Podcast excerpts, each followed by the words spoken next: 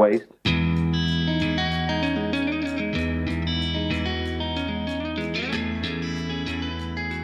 All right, Andrew. So we worked on an essay together entitled "What Abortion Means," and there's been a little bit of controversy. That has actually gotten kind of popular in terms of um, some traction, which you know, uh, for us is a big deal. Uh, Somebody read our article. Yeah, I know we're not the big, we're, we're not the big players, um, but I, I think I think part of that is because um, I was finding in, in writing it that we were really touching on something new, um, or at least some. At least we're touching on some kind of revelation that I think needed to happen. Um, so maybe I'll start just by talking about like my experience with the pro-life movement and, and with the whole abortion discussion. It's sort of an odd one in that like I have an immense respect for people that are in the pro-life movement because generally I find what that means is that they're more courageous than me. Right, indeed. Like like they do more. They're willing to. They suffer humiliation. Totally. They, yeah, yeah. And I've been to you know I've done a few picket lines protests, um, and I've always you know had this overwhelming sense of like I knew I ought to be doing it, but also like I, I just feel like I want to run away. I, I just think it's clear that the pro-lifers are on the right side. Yeah, totally. Of, the, of this issue. Right. Right. So any kind of critique is sort of couched within this, like, Yeah. uh, when you know when we all face Jesus, and you know the pro-lifers say like I endured humiliation, and I say like I have a critique of the pro-life movement. I don't, I don't You're think gonna lose that one, Yeah, yeah. exactly. I don't think that's going to be particularly impressive.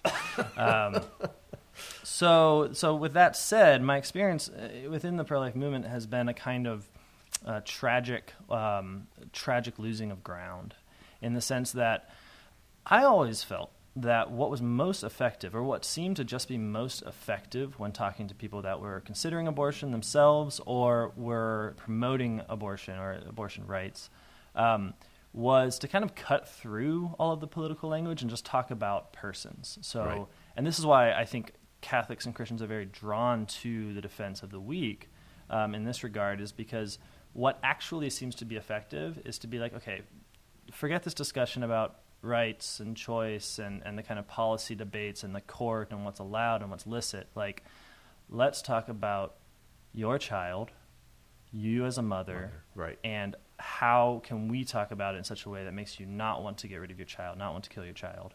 Um, let's acknowledge the relationship, right? That you Yeah. are not the same now that you have a new person within you. Like you have become constitutively different.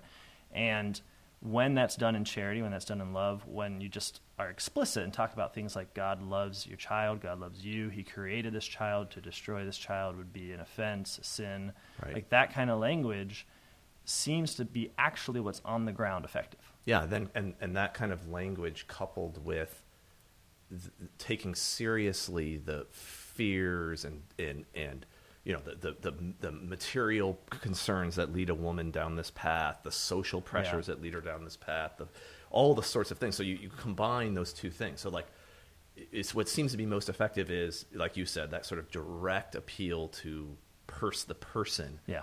and then cou- coupled with and we can take care of these other problems too Right, exactly. like those don't have to be decisive Right, exactly. right you combine those two And and there, but I think that then what's also apparent is, uh, while this is the experience of many people who are talking with women considering abortions, there's this weird disconnect when it becomes a public debate, Yep. and all of that language you feel ashamed to use, even though you know it's effective on the ground. Like it Right. actually turns people away and says, you know, from killing their children. Mm-hmm. Um, and we start to enter into this conversation of um, rights and legal personhood. personhood right Um, and what we begin to do is try to have an argument um, for why there's, abortion shouldn't be allowed from an essentially what you might just uh, crudely or simply just call a secularized field. right So it's like let's let's argue this from the perspective of our culture, which is essentially yeah so how can we translate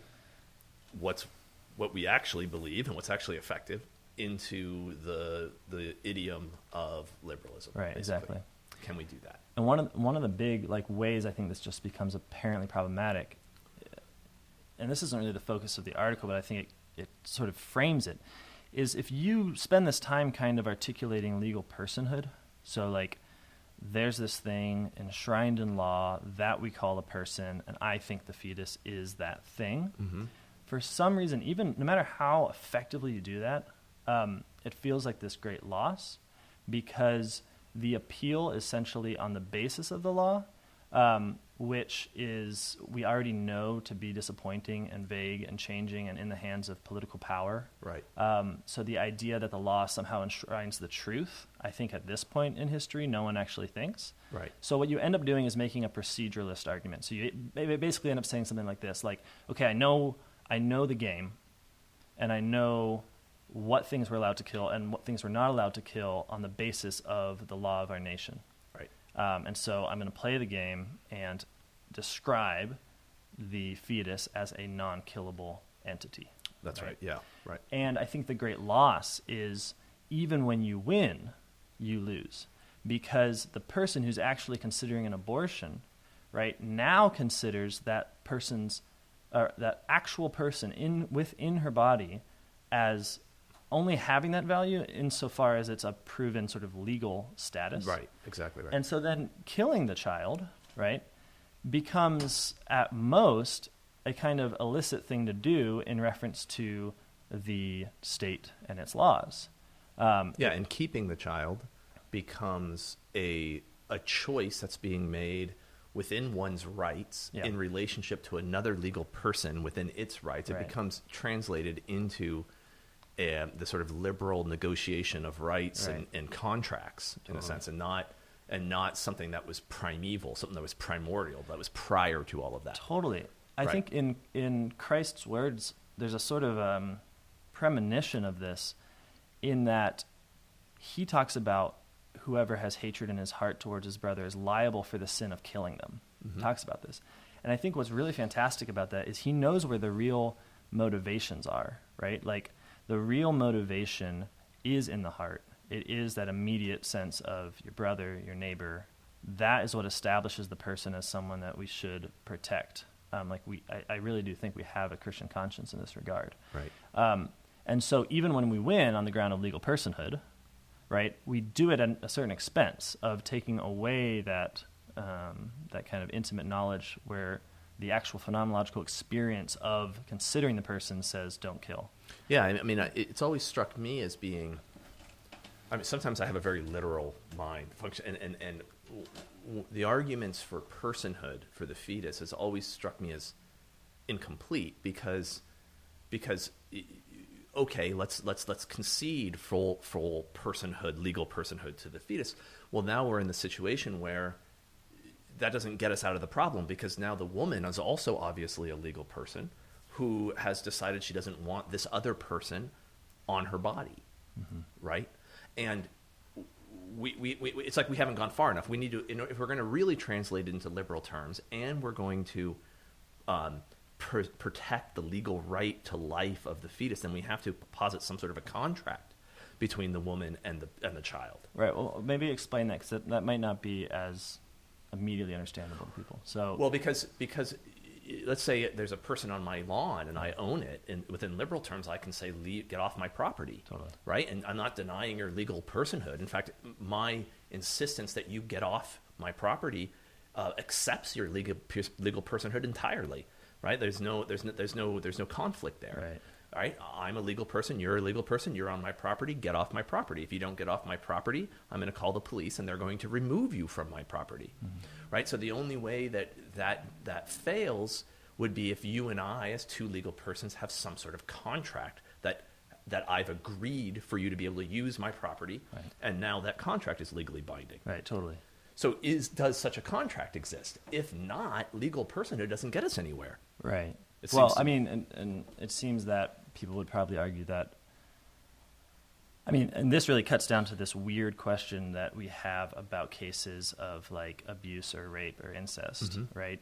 Um, obviously, within the conservative movement, broadly speaking, most conservatives seem to capitulate when it comes to some kind of act of um, rape or something where it's essentially uh, it can it, uh, some, something where it's essentially entirely clear that it's not the choice of the woman.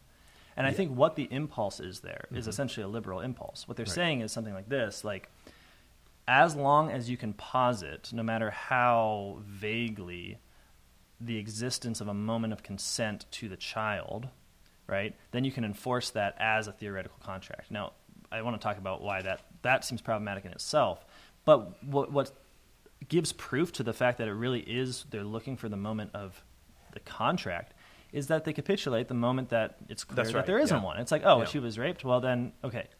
Yeah, Or right. in the case of, I so they're looking yeah. for some they, what they what they feel intu- almost intuitively is they need the point at which it's the woman's fault that she's pregnant in some sense, right? Like she's done something to, to make this happen, Right, totally. And now she needs to sort of suffer the consequences for it or something. Yeah. But that's not the way contracts work, right? Like contracts, like like let's just think it through. It's like, well, okay, so when she when the woman consents to having sex, then she's what making a contract with whom? Like the child doesn't exist right. right? She's making a contract with like the cosmos or you know, I mean really, I mean I'm very I mean I know I'm not trying to be flippant. I'm like really serious. It's like you can't make a conf- a contract with a legal entity that doesn't exist. Right. And that person only comes into being after the act. That's like part of the of the, of Totally. the definition of it. Totally. And so we can maybe, if we're just looking at sort of moral culpability, we can say, oh, well, you you should have known better, you shouldn't have done that, all those sorts of things. But that doesn't translate into legal into legal rights. Right, I don't right. think it can. No, at most that's a sign of like our our lingering Christianity being translated into liberalism. Because what are we really trying to say? The child is innocent. Like That's right. They're innocent Innocent. of our world, and so don't you know? No matter how horrible the circumstances of a pregnancy, Right. Like the child is not the one to blame. That's which right. Is a very Catholic vision, essentially, of the, the goodness that's Right, in but we feel the creation. need to, to, to translate that into these, these liberal terms, which are really liberal terms of competition, of deal making, of property, Mm-hmm. Yeah. uh, transact, pro- property based transactions. Right. All this stuff, and it, and it can't do it. It can't carry the weight. Like, Well, and I think it's because it's what works usually within a liberal society, which is almost silly to say. Like, of course, speaking in liberal terms works within a liberal society. Like, Right. speaking in pagan terms works within a pagan society. Yeah, yeah. No, but part part of what you were getting at a moment ago, I think, is really crucial, which is that when we do that, Yeah. we we allow for the colonization of areas of life that aren't liberal, like the relationship between a mother and her unborn child, or just the family in general. And so when we when we seek out how to translate these relationships into liberal categories and then operate in that way, like we articulate it that way, we fight our legal fights within those categories. We are. It's like even even fighting against abortion is within those terms is a mechanism of it, the extension of liberalism into places in human society that aren't yet fully liberal. Right. Right. I mean, it works. That's the reason why the, the mechanism of abortion. It's not merely, it's not merely the actual killing of the children. It's the fact that it's a political fight, and the and that we fight it in liberal terms. That's the mechanism Right. Totally. right? That's the that's the that's the reason why it's important that we keep that political fight going, as far as uh, as far as like the extension of liberalism is right. concerned. Like, like, to the extent that we keep it like a political issue, Right. we've lost. right, because the killing of children isn't political in the sense of a ad, like a a, que- a lingering question that public reason needs to figure out. yeah. There's this horrible, tragic irony in the pro-life Yeah. movement, right?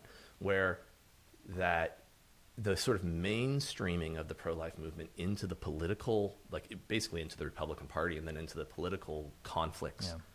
were was it's almost like it's it's it's uh, robbing it of its radical uh, potential Yeah. for actual societal change, Totally. like at a deep level, and it's it, it's it's almost rendering it um, a, a tool of its own propagation, Right. right? You know, like it, it, it yeah, it needs to be It's like this is really controversial, right? So let's define it as a political controversy so that it can remain, but all of our hatred and abhorrence of the evil will have an outlet not in the actual eradication of the act, right? Right. Or the punishment of those who perform it, Yep. right?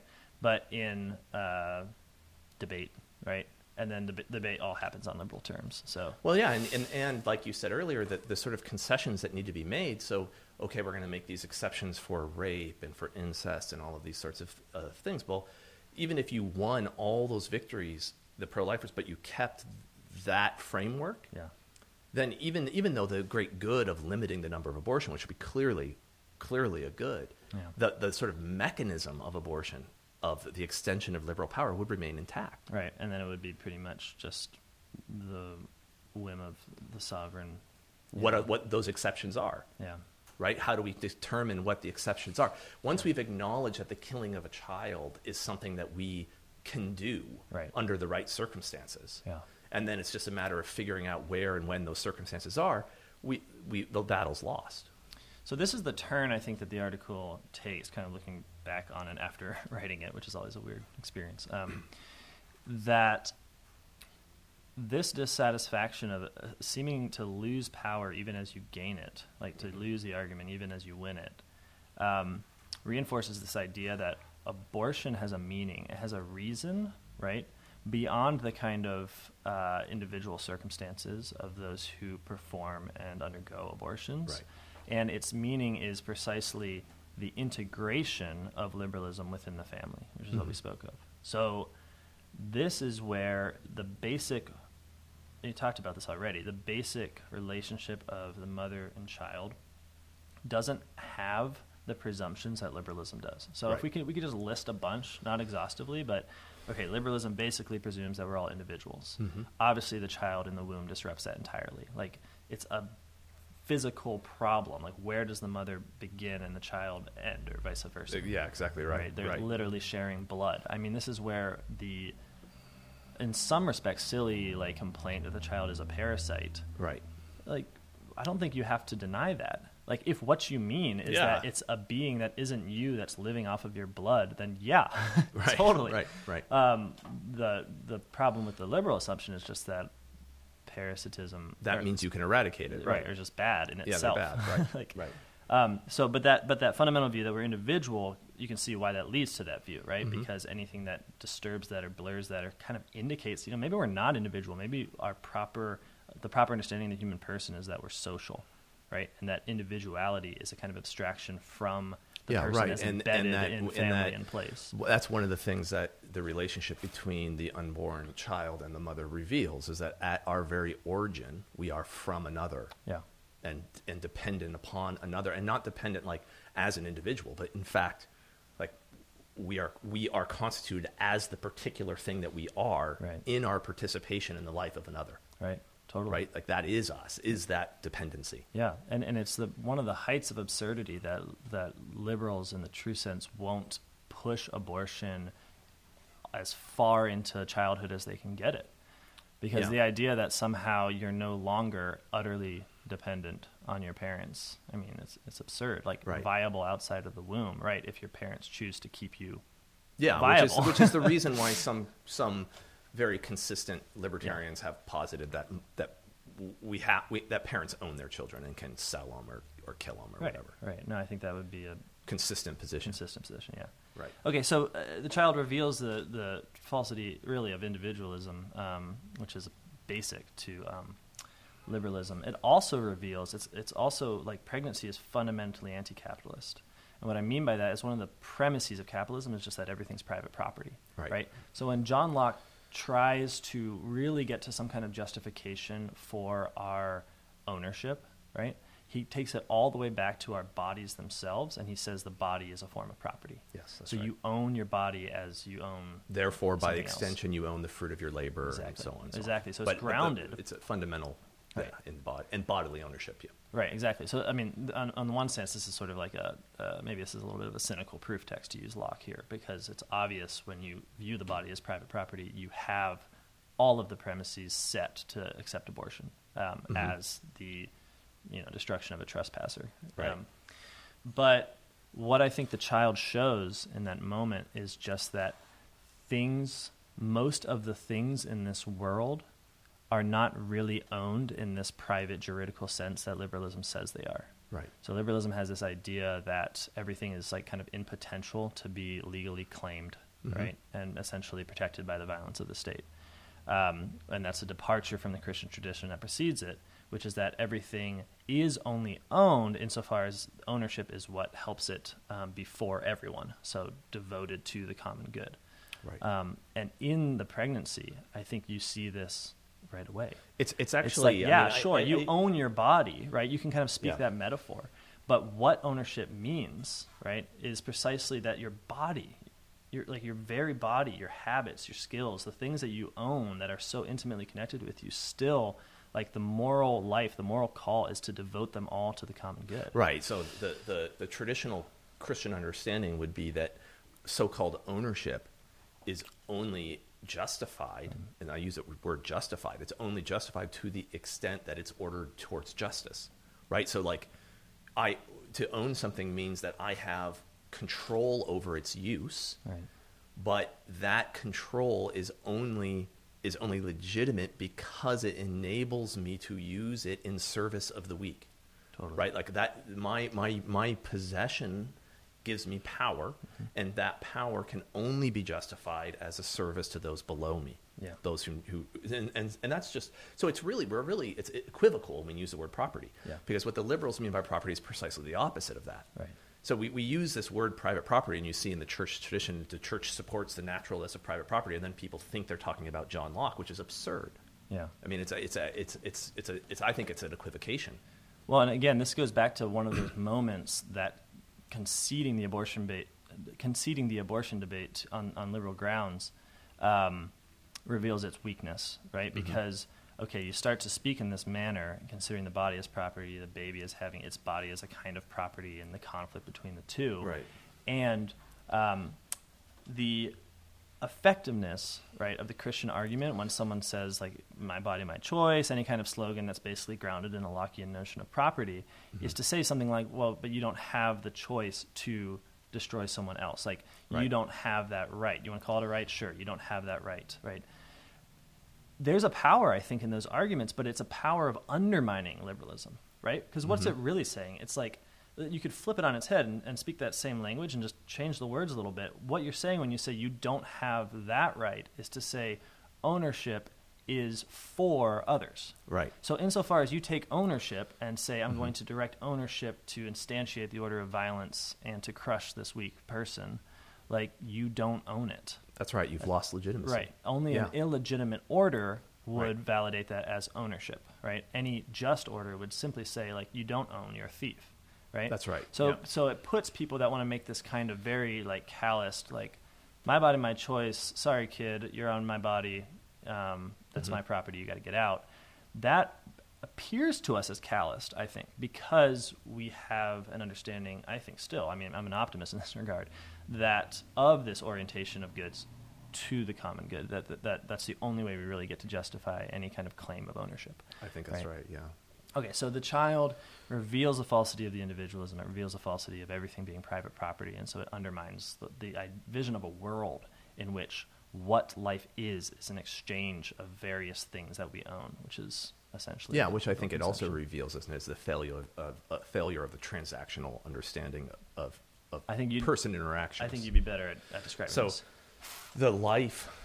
I, I mean, I think what what what the the mother unborn child relationship actually reveals is the logic of the gift, mm. right? So the the child has nothing to give back, right? I mean, in, in it, like lit- quite literally, right? The child can only only receives or only takes from the mother.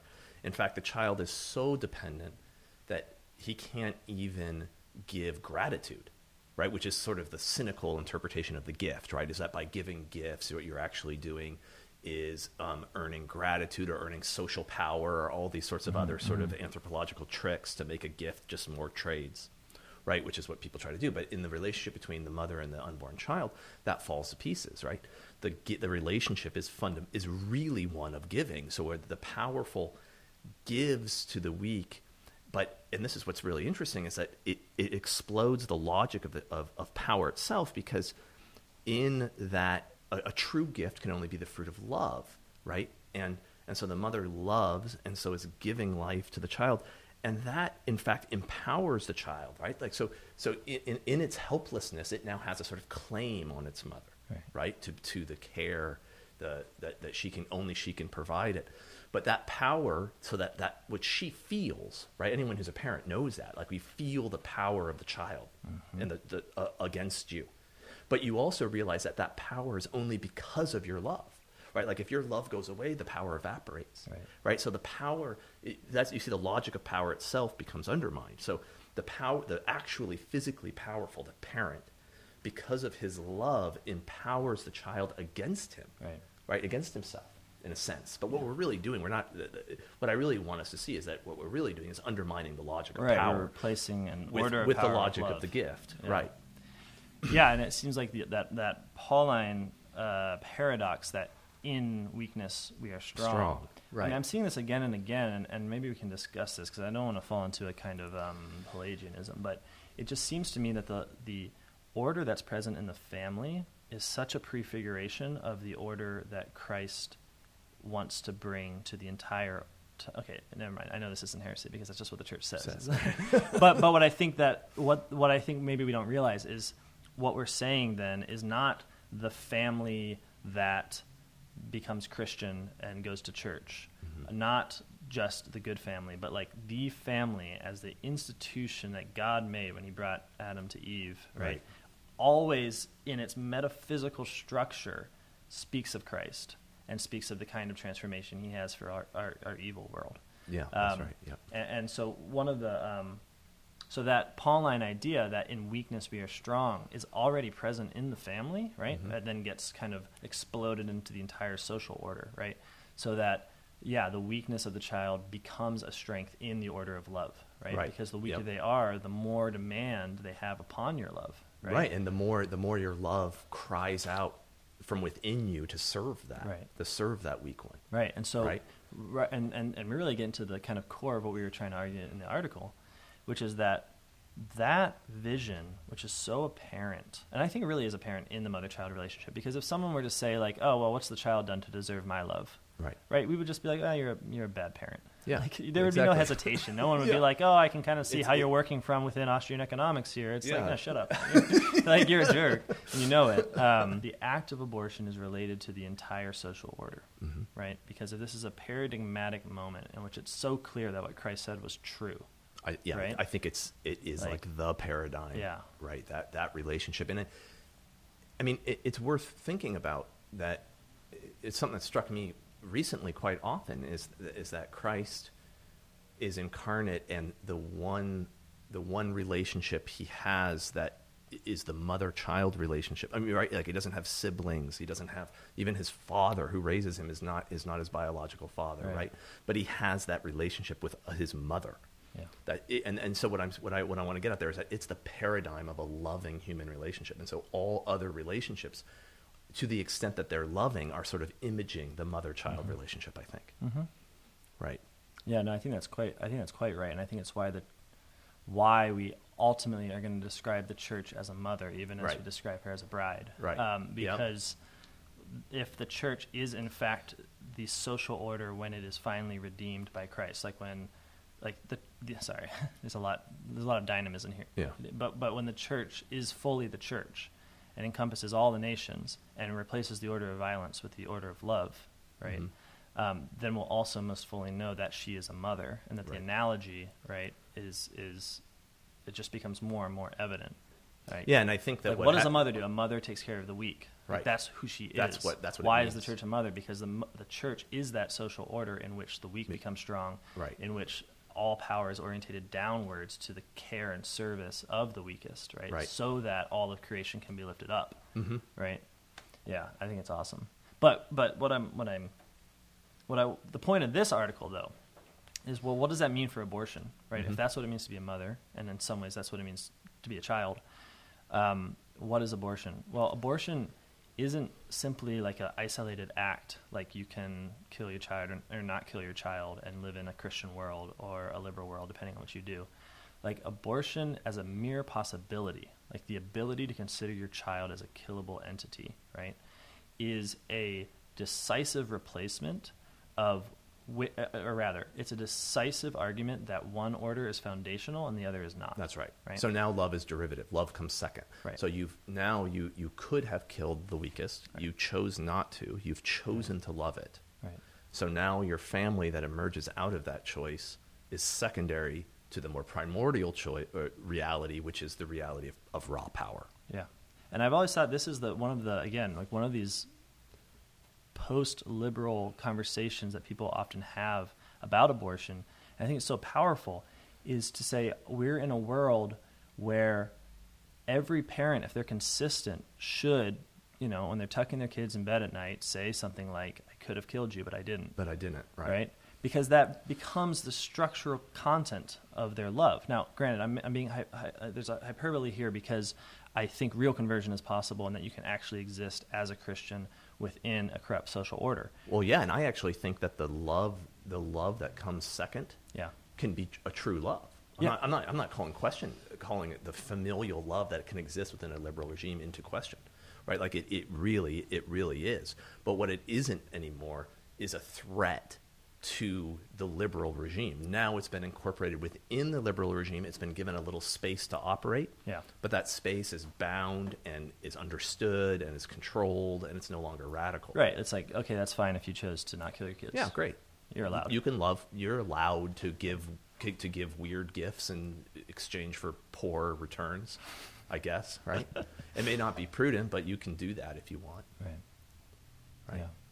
Yeah. So so abortion then becomes, I, I think what what becomes revealed is that it has a purpose that is involved in the maintenance of the liberal order, and I think this Right. works in two ways. One, in, in the way we just described, like it actually realizes some of those lies. Right. It says, "Yep, they are individuals. Yep, you do have your body as private property. Yep, volition comes prior to love. Yep, Mhm. power is dominant. Like all Right. of these things." are essentially validated in the act of abortion, right? But then what I think is even more potent is that I think in the article I described it as a kind of gun to your back. Mhm. Because what the technology of abortion does is it manipulates the Christian tradition. Because when you kill a child, right? When anyone kills a child, it's abhorrent. And to say that that act was wrong, right, means that liberalism was wrong. It was wrong in the defenses Right. it gave. And vice versa, to say that liberalism was wrong means that we now have to acknowledge that this kind of complex, contentious political issue was, in fact, just us killing our children all along. That's right, yep. And this is why I say it's sort of this threat. Because Mm-hmm. no one, I think, and I, and I don't even, I'm not trying to be, like, I don't think I can fully conceptualize the personal and social guilt of my own complicitness within the abortion Oh, regime. I, I think it's a civilization killing thing. Right. Exactly. Right, like you lose confidence in the civilization itself. It brings it down. Right. Because the moment you look at it and say, okay, We what, did that. What we d- like the reason, the It's- reason that we have the social order that we have, is in and through us killing our children. Right. Like it reinforces it. Right. It also establishes it. It's a self-feeding feedback loop. Right. Um, I think that's just an immense amount of social guilt and shame that either leads to repentance and conversion, um, or to a kind of suicidal, like, like grit your teeth and become a pagan. Yeah. Um, yeah. Yeah. yeah. But all of this points to why it is that the pro-life movement just can't seem to win. Right? Like, why is it that that? I mean, just from a very sort of everyday level, we, we talk about needing to get justices on the Supreme Court, and if we could vote for the right people, so we get the right justices on the Supreme Court, and then they'll overthrow Roe versus Wade. But but it never seems to happen. Mm-hmm. Right, like we, it, it, there's always some reason why it didn't happen, some technicality. Oh, that law or this law or that president or this president. You know, it, it always, it, it's always remains just right out of reach. Right. And it's not some sort of a conspiracy theory. That's not what we're talking about here. We're talking about the logic of the system itself at this point requires the legality and the continuation of the political fight that is the abortion fight. Of course. Because so- because the moment that it doesn't exist, the moment that it's no longer a political fight, if you decisively win it, abortion's evil, we will strike it from our land. Right. All of liberalism is called into question. because that was the very thing that said it's a political fight. Right. It's the very thing that said no, this isn't a Christian thing. This is a thing about That's legal right. personhood. This isn't. You're not going to have this debate on the on moral grounds. You're going to have this debate on the grounds of property, as soon of as privacy. we, as soon as we acknowledge that there's a, there's a there's a pre-liberal or non-liberal space uh, issue, then why not every every other issue? right. Right? Why doesn't that then become contagious? Totally.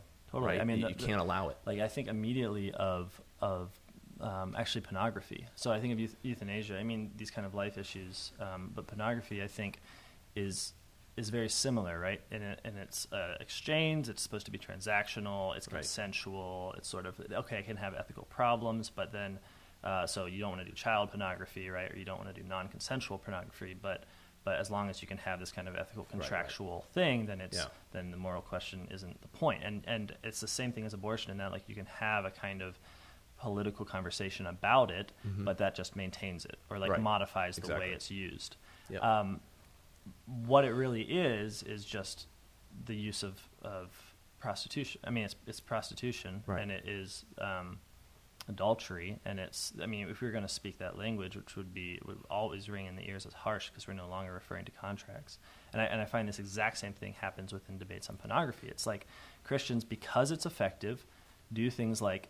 Hey, there's a lot of child pornography kind of behind the scenes in pornography, right? Right. So in the liberal mode, they point to the moment at which that kind of contractual myth is broken, right? Mm-hmm. And so they succeed on those grounds. They really do, and I think that should be validated as a limitation of evil. Sure. But at the same time, they make it now contractual, right? Yeah, and what and what's being evil what's being because- yeah. totally obscured is that that logic of of the gift or of a sort of inversion of power that we were talking about earlier, and seeing that in the relate in the so-called contractual relationship that underwrites pornography, there's actually a massive power differential. Totally. yeah. and that there's there's someone involved who has a lot of power Yeah.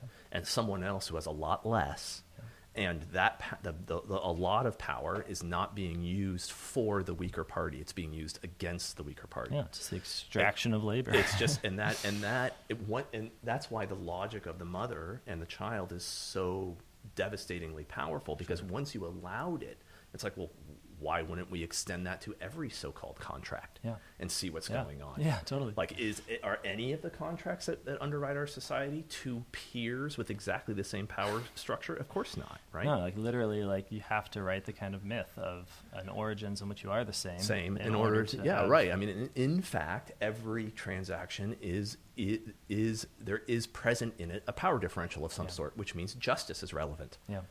So you know you, you have to maintain the myth of equality to do away with justice and make transactions neutral Right. And in doing so, once the transactions are neutral, then the, I mean, this maybe sounds more conspiratorial, but I think it just follows is that you heighten the power of the state. Because course, yeah. the state is what gives those contracts weight because it enforces them. the state is what maintains the the structure of the fiction of equality Right. right so the the child working in the factory and the factory owner are equal in the eyes of the state in in the eyes of the law but in no other sense Right, exactly. are they conceivably equal Right, and so you can see how this like goes both ways. Like the maintenance of these unjust relationships, like continues to maintain the regime at the same time. Mm-hmm. Because I mean, like, really, we've been saying the same point over and over again. But I think it's Right. really important to get behind. Like, once you recognize that there is an order by which we ought to claim that things should be a certain way that bears no reference to an original moment of consent, the state is unnecessary. Like it's weak, it's silly. Mm-hmm. yeah no it's it- like it- it's like a it's mob boss. theoretically unnecessary right it, it, it's necessary it, it's practically necessary in the order of sin because of sin Yeah. but it's theoretically yes you're right it becomes it becomes inessential it becomes uh, provisional it becomes self-defeating Okay, so all in the Bible. Yep. And what I think becomes revealed when you talk about abortion as a technology that is kept in play by an elite that need it in order to continuously replace that order of love with an order of violence in every family, right? yeah because they're warring against human nature Right. which is a, is is trying to reassert itself. Right, it has to happen every year. It has to Every time, yeah. all the time. Like Right. every act of abortion is. It, I it's mean, a regime it has to be maintained Right. Yeah. Yeah.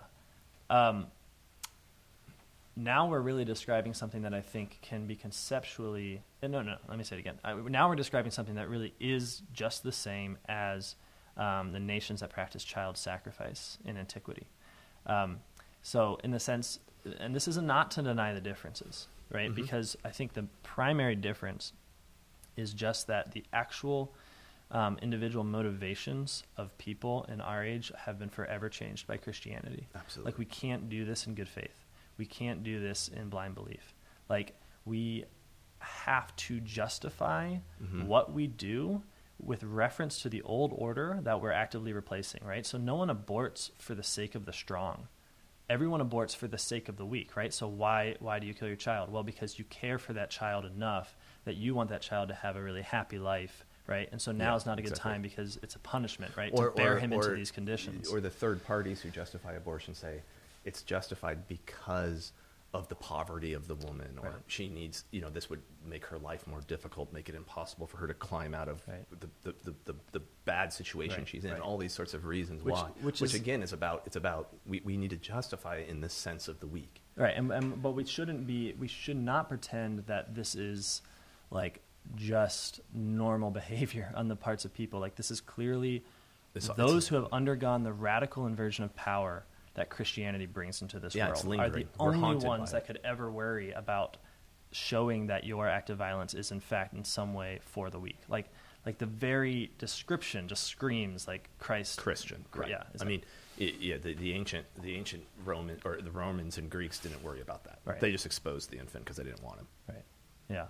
And so when we, but but the similarity, so it, like given that difference, right, which is really important because it it it needs to be present so that we never lose the compassion that's due to I think of people that are essentially uh, duped um, by a systemic injustice uh, that that's so hard because the air you breathe that's really hard to see around. To to distinguish that is important, but let's get down to what's the same. When in the Bible, God again and again uh, says how abhorrent it is um, that the nations practice child sacrifice. Right. And he makes it clear that one of his sort of primary um, m- goals with the Israelite people is to make them a people who don't sacrifice their children. Right. I mean, this is just again and again. It's very repetitive in, in a sense. And whenever And, and often it's all even you, it's more repetitive than we even realize because I think often when he talks when the Bible talks about the abominations of the nations Yeah. and stuff like that, that's what they're talking about. right it includes it, yeah, Right.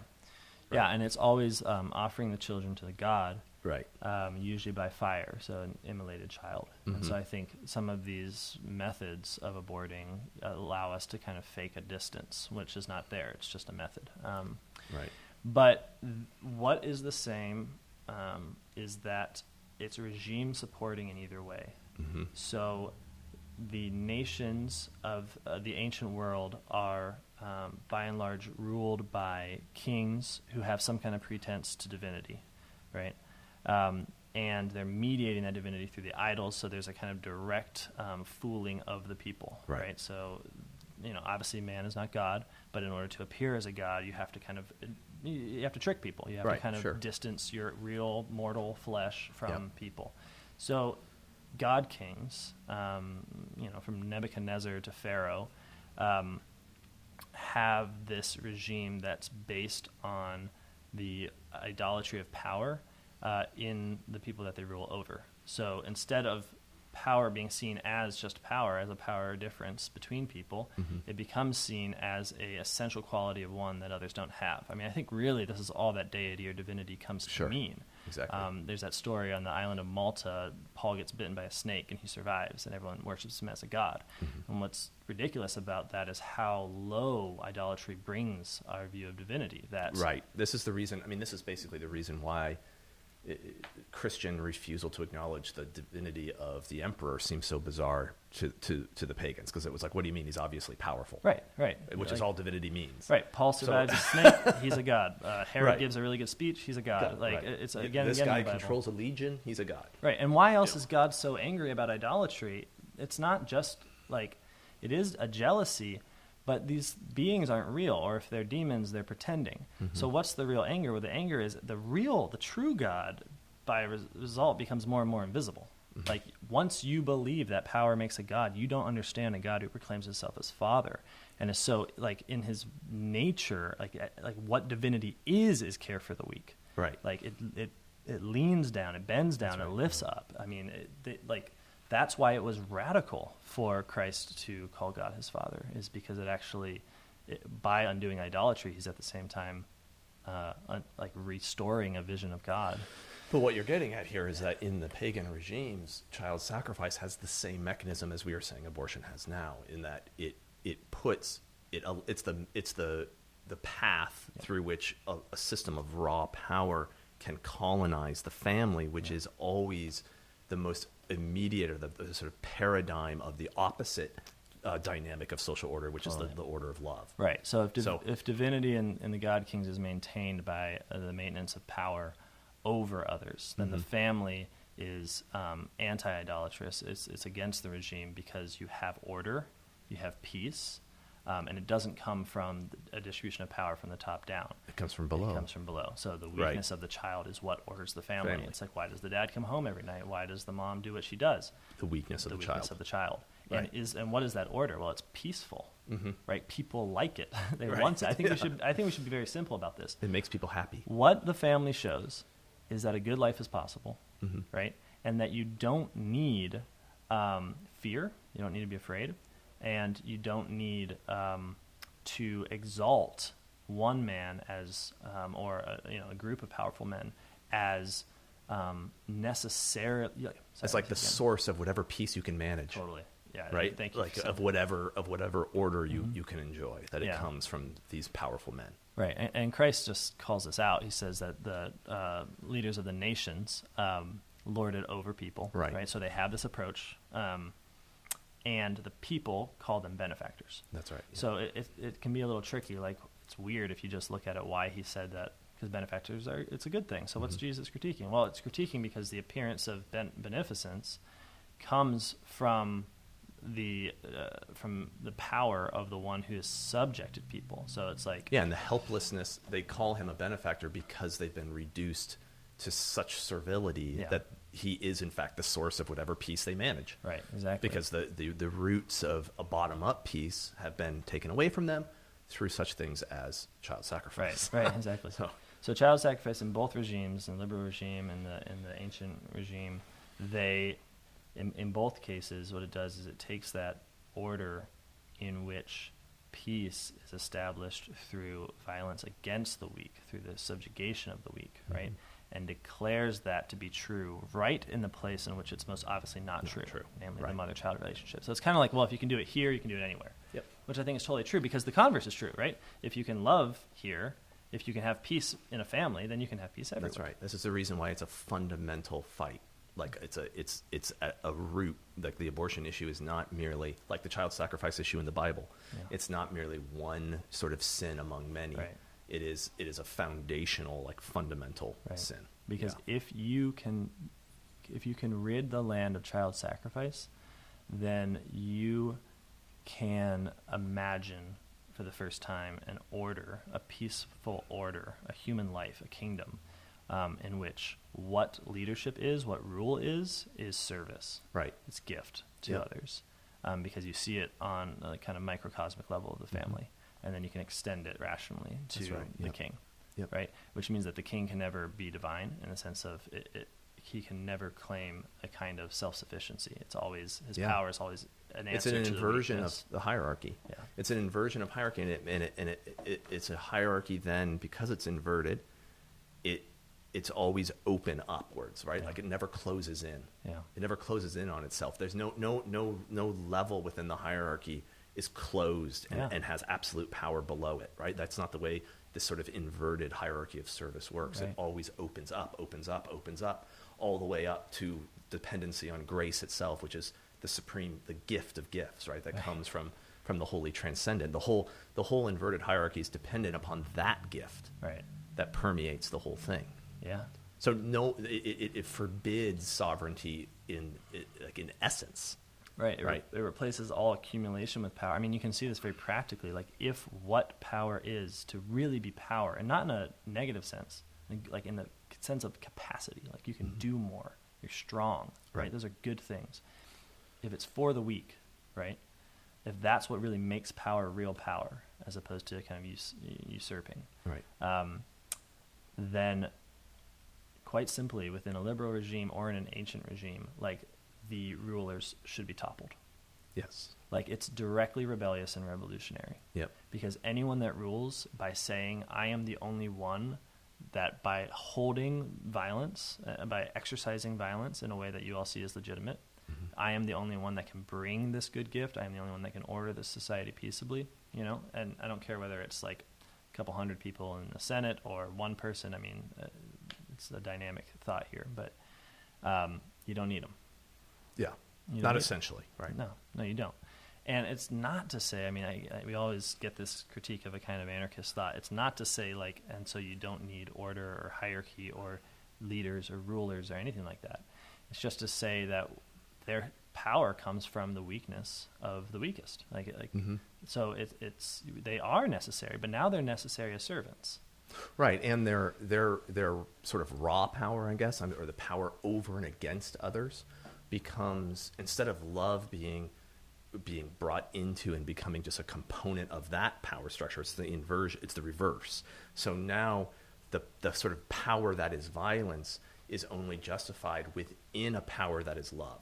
So I discipline my child because I'm serving him Right.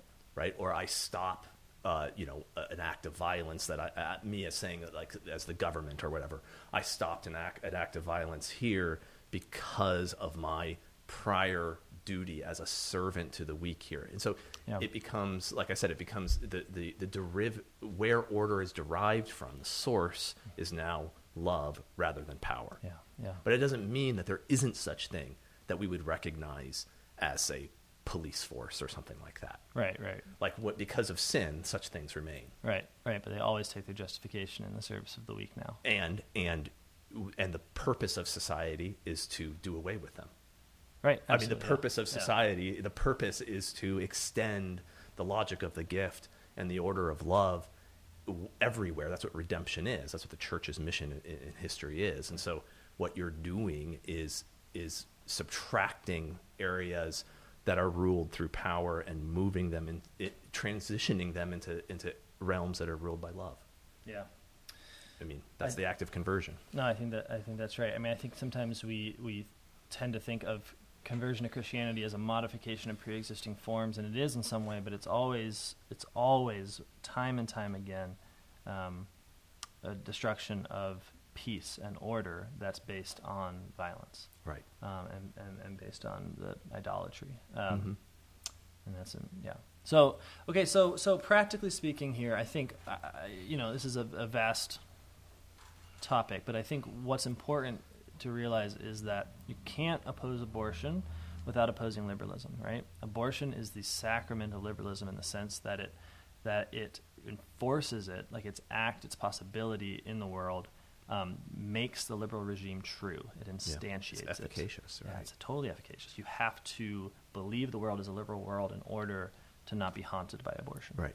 Um, Right. And the moment you think, hey, the world's not the liberal world, abortion rears its head as just what it is child sacrifice. Right.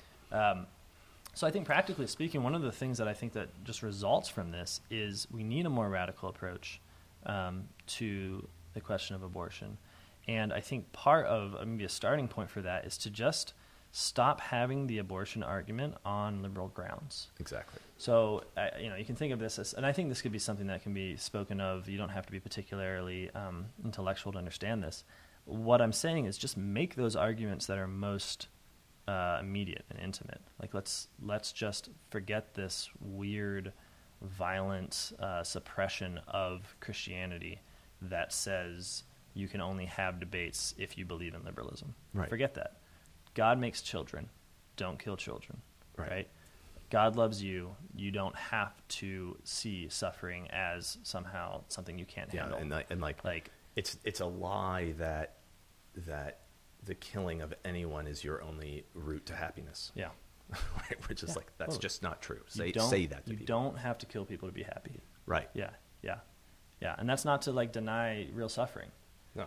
and, and you could get into that. I think the other thing though is to say, look, this isn't just like okay, let's change our rhetoric a bit. Like, it seems like true political power, like real Christian politics, like ordering the world towards God, would do the same thing. It would not sort of have a proceduralist.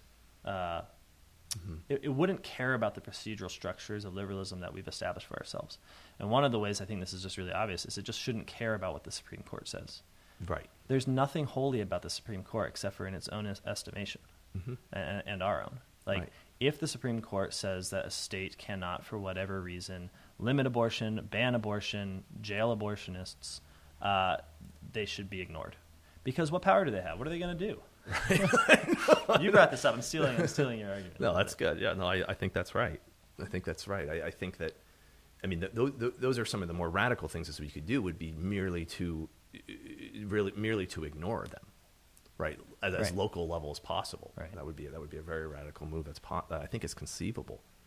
And I, I do think though that also there is a there's a there's a intellectual value in the arguments that we've been making today against to be applied both to the left and to the right. Mm. So like there's a there's a sense in which I think people on the right who are pro life and are sincerely pro life, but then find themselves defending liberalism in every other every other component of society and showing them that you can't you can't do that Right. right like if you think the family is is holy is sacred then you have to believe that contractual transactional individualist understandings of society are wrong. Hmm. And the same critique applies to the left then. If you believe that capitalism is wrong then you've got to see that abortion is the perfection of capitalism. Right. i mean it's like the culmination of a capitalist regime right? And you, and so you and i think that that that I think that abortion then can maybe serve as ironically serve as a way in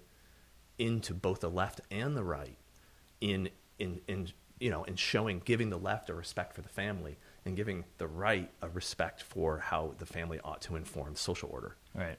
right like it can work both directions Uh, yeah, it's totally true. I think whenever you really, after much labor, get to the Catholic teaching that liberalism departs from, Mhm. it always its fruit or its mark is always this kind of.